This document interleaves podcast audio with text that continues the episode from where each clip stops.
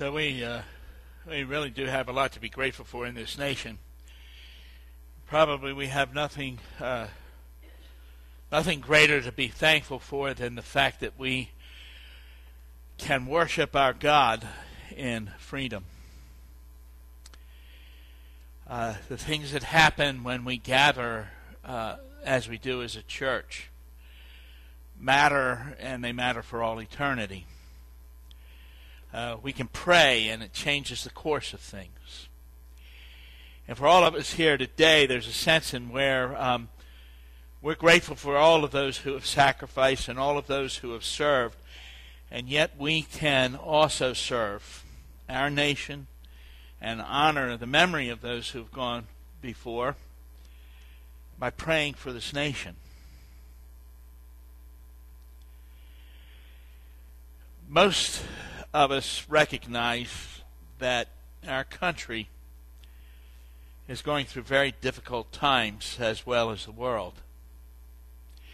And there are a lot of things that maybe you and I can do. We can certainly vote and we can give money to causes, and there are things that we can do like that.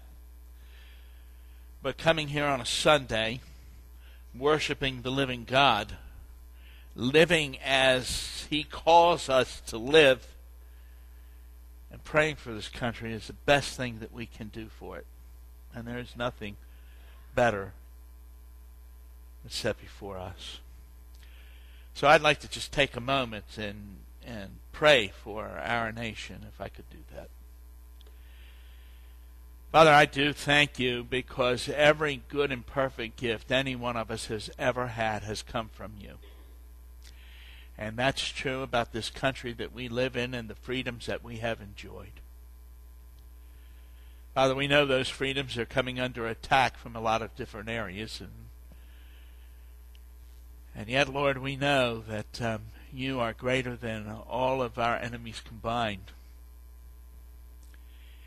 And it seems to me that the best thing that we can do today is to pray for revival in this nation to pray that your spirit would once again go through this land, touching heart after heart after heart. That people would turn from their sin and turn to you, the living God. Lord, we understand and readily confess that there's not a person or program or party that can save this nation, though you may use any of those things. Only you can save this nation. Only you can truly bless it. And so we ask that you do so.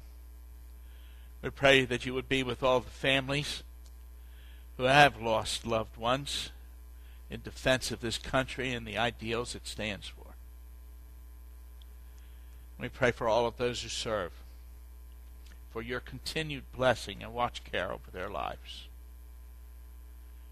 And we pray, Lord, that that epitaph that our enemies uh, across the seas have placed upon us would indeed become true, that we would once again be the nation of the cross,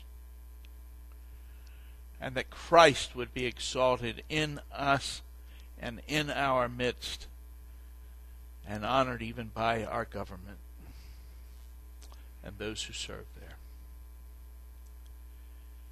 And that's our prayer today in the name of Jesus our Lord. Amen. Scripture reading today comes from the Old Testament, uh, the book of Joel, chapter 3, verses 14 through 16. Multitudes, multitudes in the valley of decision. For the day of the Lord is near in the valley of decision. The sun and the moon will be darkened, and the stars no longer shine. The Lord will roar from Zion and thunder from Jerusalem. The earth and the heavens will tremble. But the Lord will be a refuge for his people, a stronghold for the people of Israel. You know, I remember uh, hearing the story of a young boy who had just heard for the first time read to him out loud The Lion, the Witch, and the Wardrobe. one of the Narnia tales by C.S. Lewis, in which the king of beasts, Aslan the lion, is put to death by a witch on a stone table in order to save a little boy named Edmund who was in her power. And after hearing that story, that youngster was asked what he thought about it, and he said, I, I know it sounds strange, but it reminds me of Jesus dying on the cross to pay for our sins. And of course, that is what the story really is all about.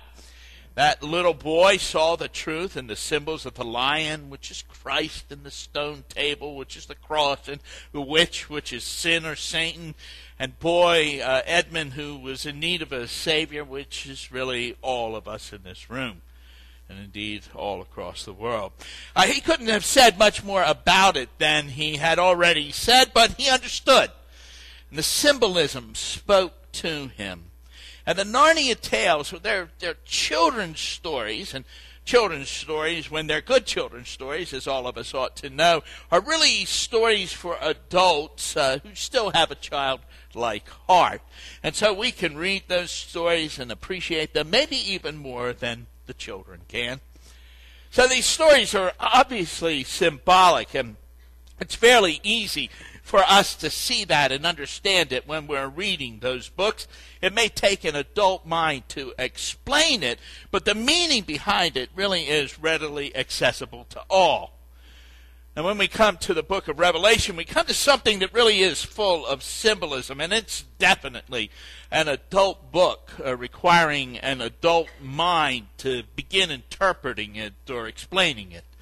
The book's full of symbolism, but not everything in it is symbolic. Some things simply really are what they appear to be as recorded in the book, and most people agree that they are that. So the return of Christ and the great white throne judgment uh, are just what they appear to be in the book. But I, I don't know anyone who thinks there will be a drunken woman riding on a dragon, drinking blood from a golden goblet. Everyone understands that symbolic a teaching of some other kind of truth.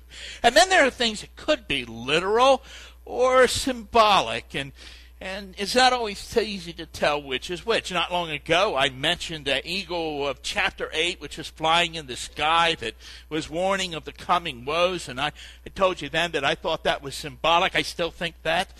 Uh, but I know it could happen, uh, uh, and some popular works really present it as a reality, as though that's really going to happen. An eagle will fly in the sky to warn people of the coming woes.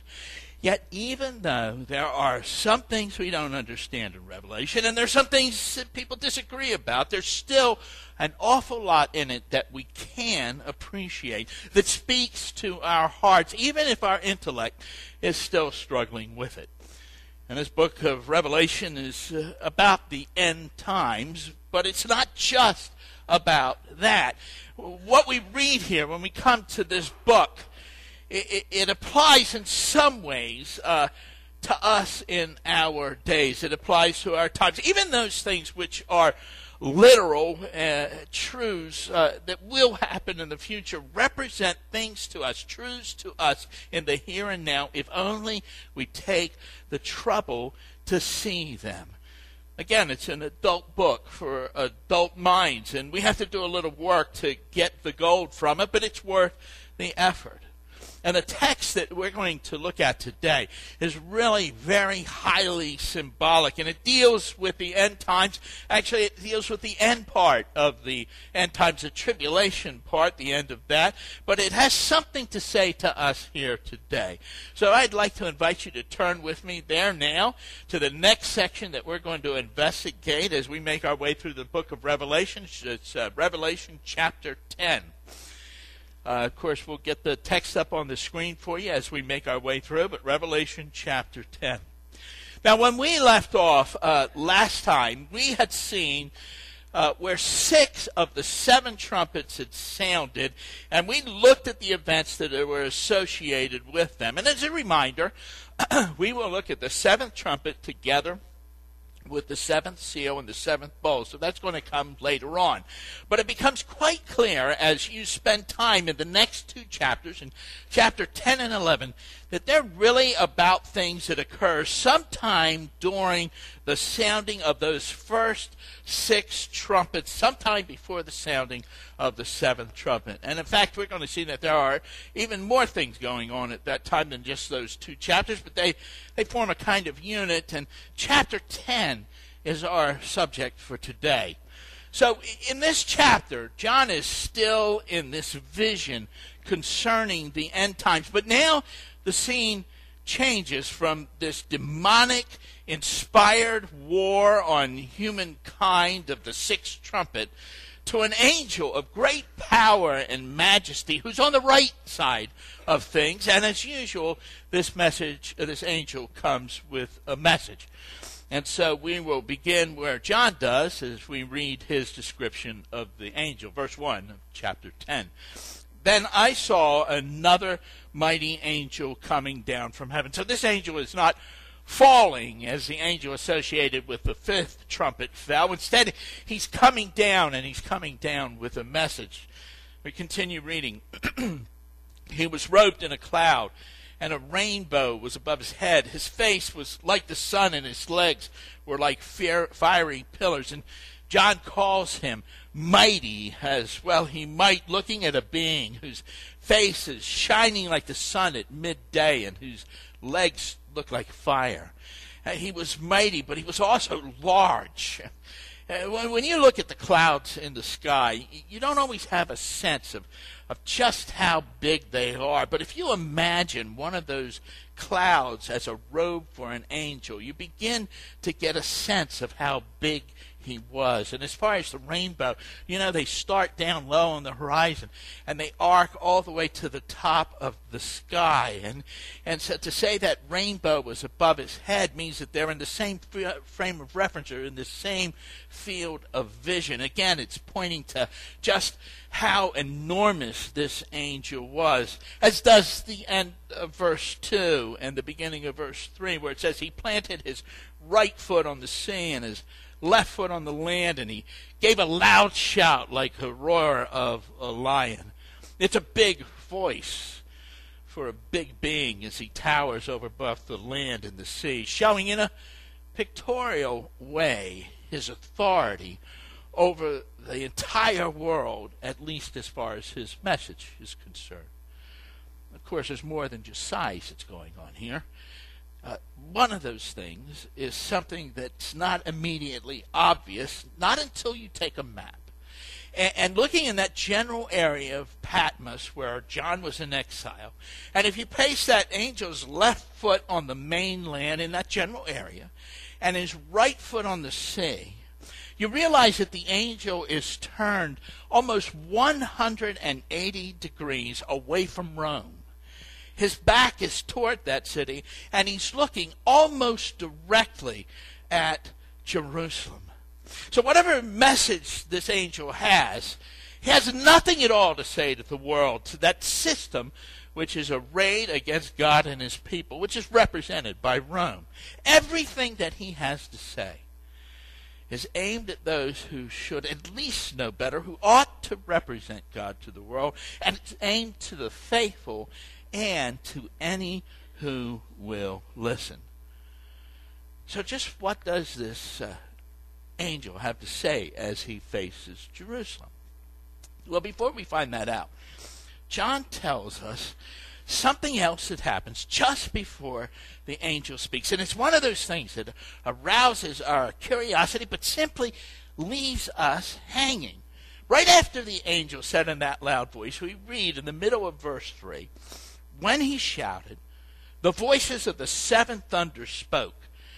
And when the seven thunders spoke, I was about to write, but I heard a voice from heaven say, Seal up what the seven thunders have said, and don't write it down. Now, I, I don't know what those seven thunders are. Maybe, as some thinks, it represents the voice of God or, or angelic powers. I, I don't know. But, but it reminds me of a, of a game I used to play with Ann and the kids back when I could get away with it. I would start to tell them something, and Then I'd say, well, maybe I better not tell you.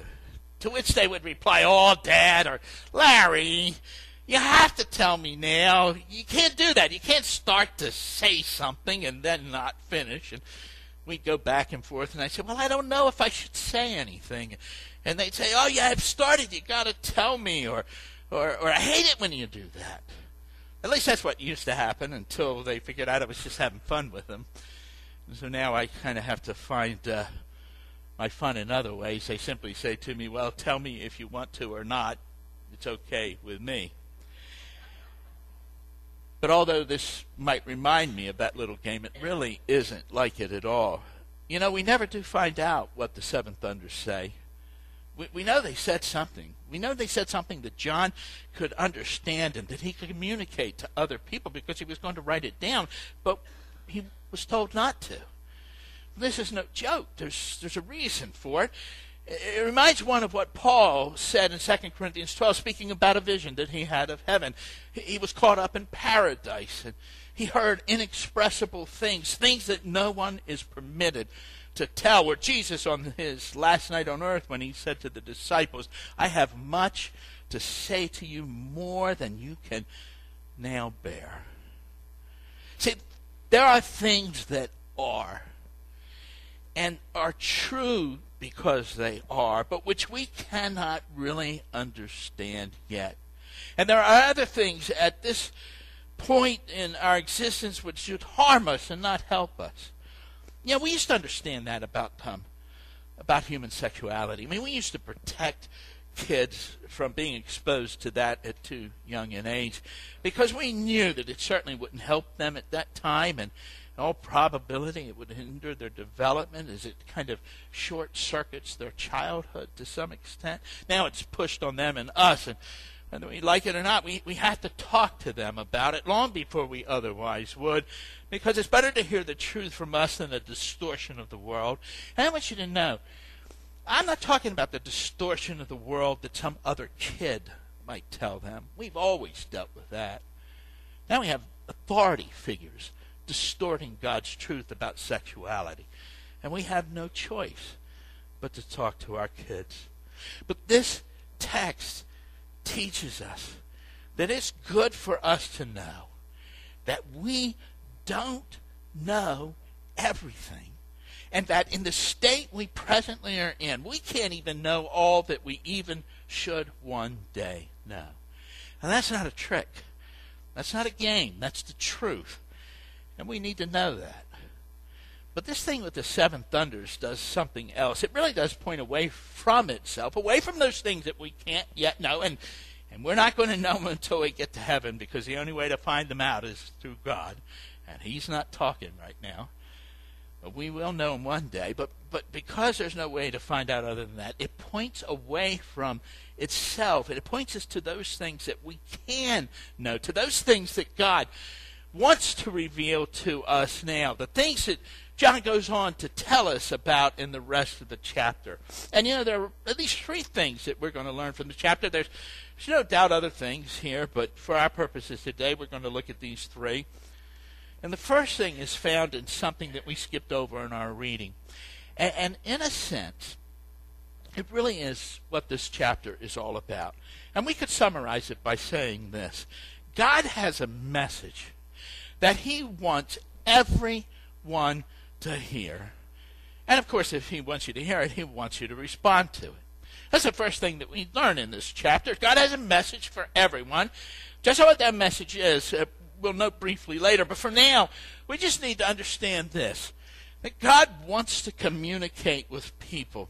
There are things He really wants everyone to know. And we find that stated symbolically in the very first sentence of chapter uh, verse 2 of chapter 10 which we will now read. He that is that mighty angel that John has described for us was holding a little scroll which lay open in his hand. See that scroll contains a message. I want you to notice something. It's not rolled up. It's it's open it's not sealed with seven seals like that scroll which Christ took from the right hand of the Father.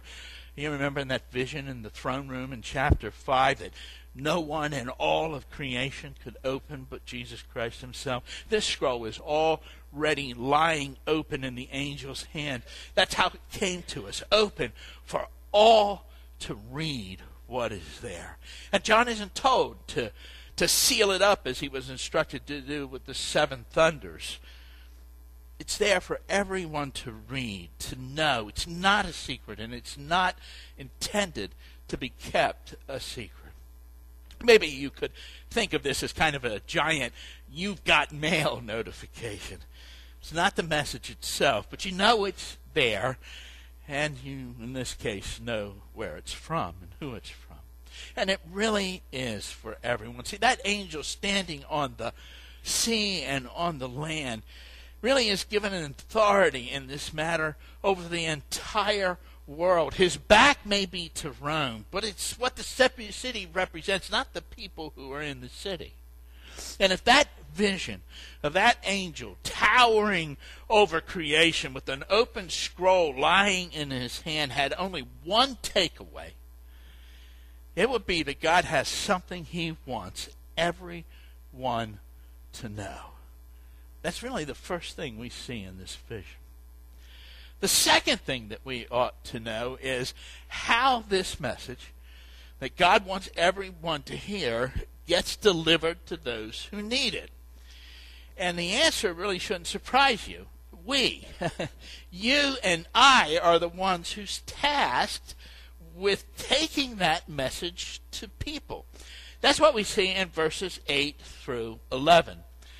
Then the voice I had heard from heaven spoke to me once more Go, take the scroll that lies open in the hand of the angel who is standing on the sea and on the land. And so I went to the angel and I asked him to give me the scroll.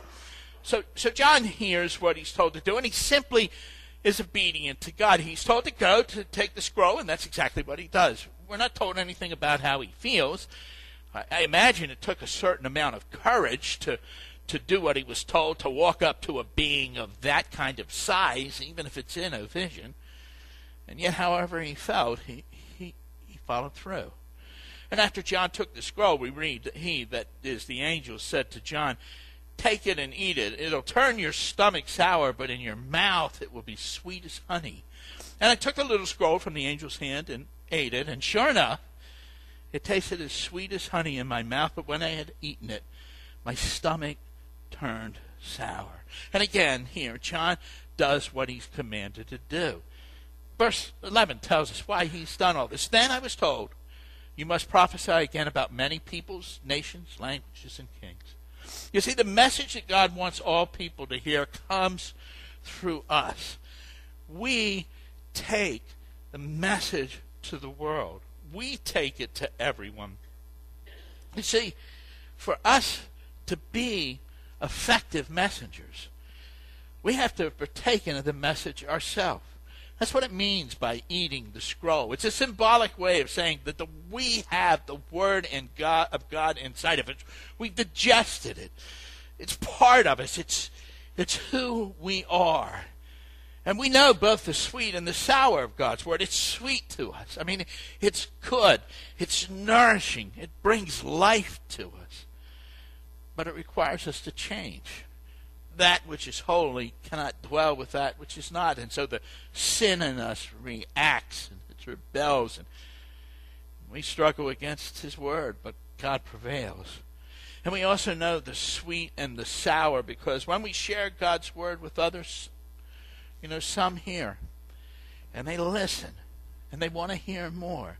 And eventually they put their trust in the living God. And that just seems so good and so sweet to us. And others hear, but they don't listen and they turn away and even revile us. And, and that's sour and it breaks our heart.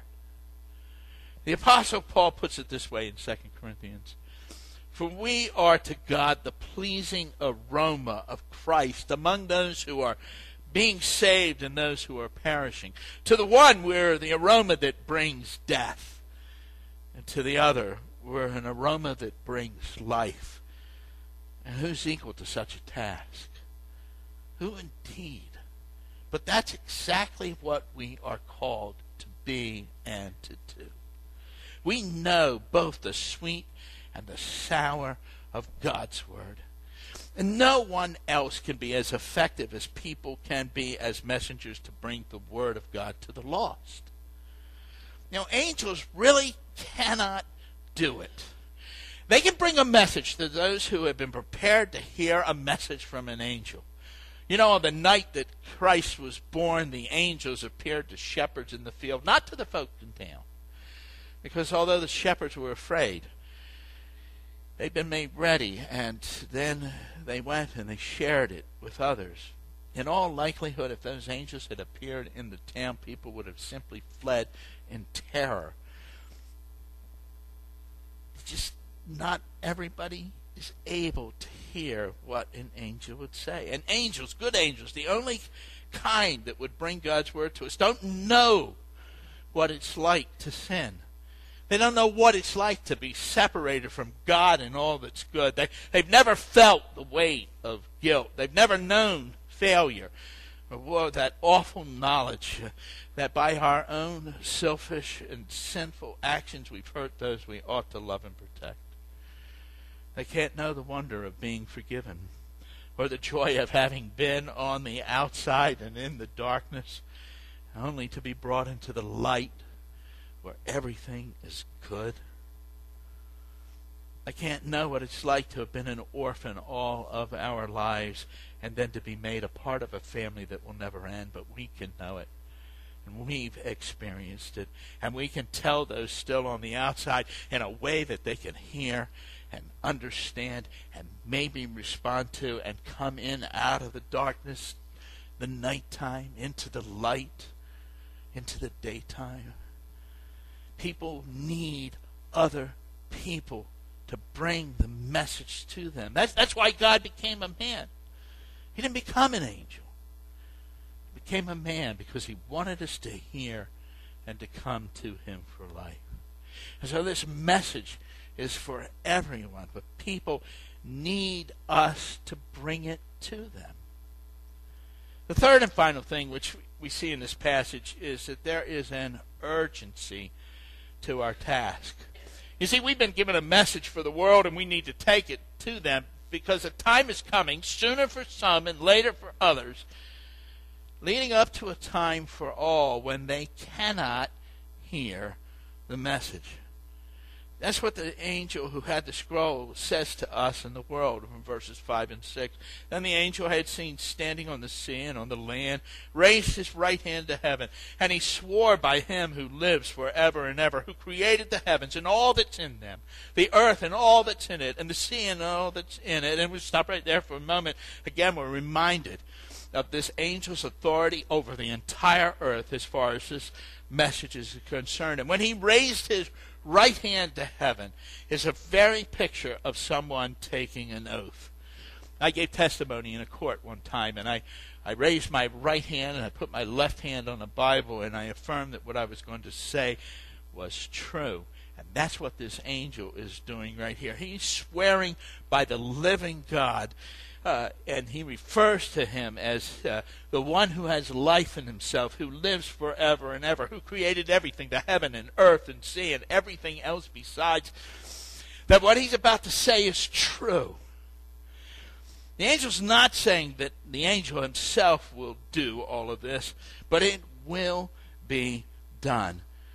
And as we see, we'll see, God will act, and that God himself will say, It's time and he will close the door. We continue reading at the end of verses 6 through uh, the end of verse 7. The angel swore there will be no more delay. But in the days when the seventh angel is about to sound his trumpet, the mystery of God will be accomplished just as he announced to his servants, the prophets. The sounding of that seventh trumpet in the last days will be the final opportunity for people to come to Christ for salvation and eternal life and forgiveness of sin.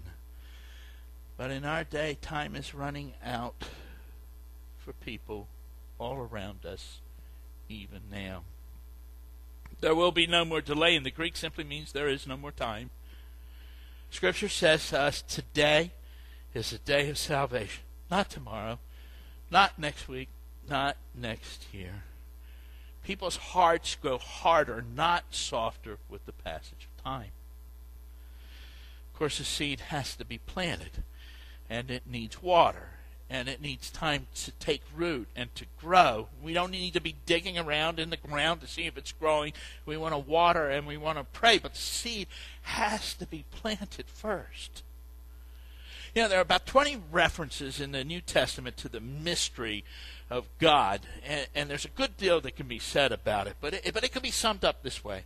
The mystery of God is this that He chose to save sinners, to save everyone who would come to Him and accept His offer, by sending His one and only Son to die in our place. That'll be accomplished one day. It means that everyone who will come has come. The day is coming when the door will be shut. Night is coming when no one can work. None of this is new. None of this is strange. If we know God's Word, we know this. It has, after all, been announced to God's servants, the prophets, who proclaimed it and wrote it down for us, just as this angel has said.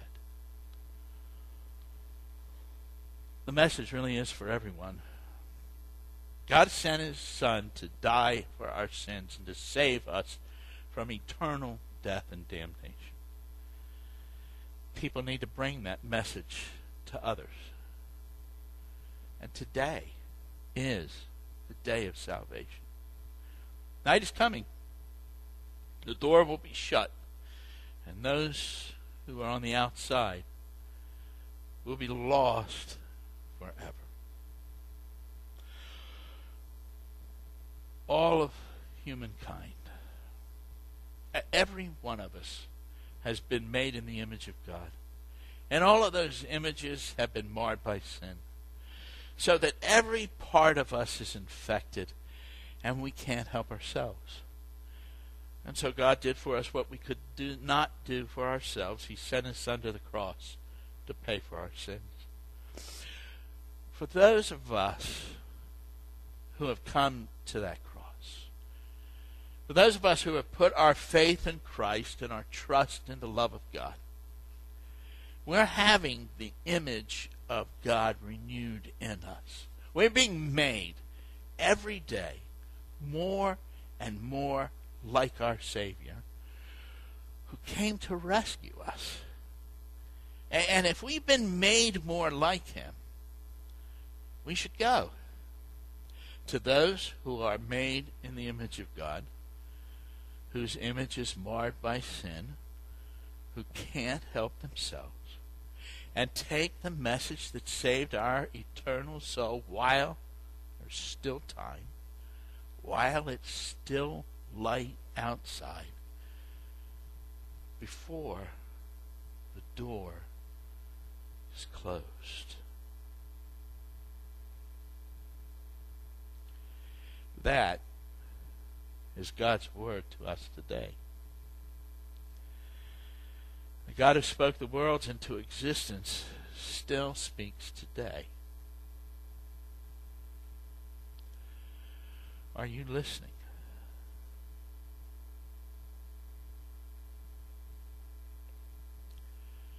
And will you act?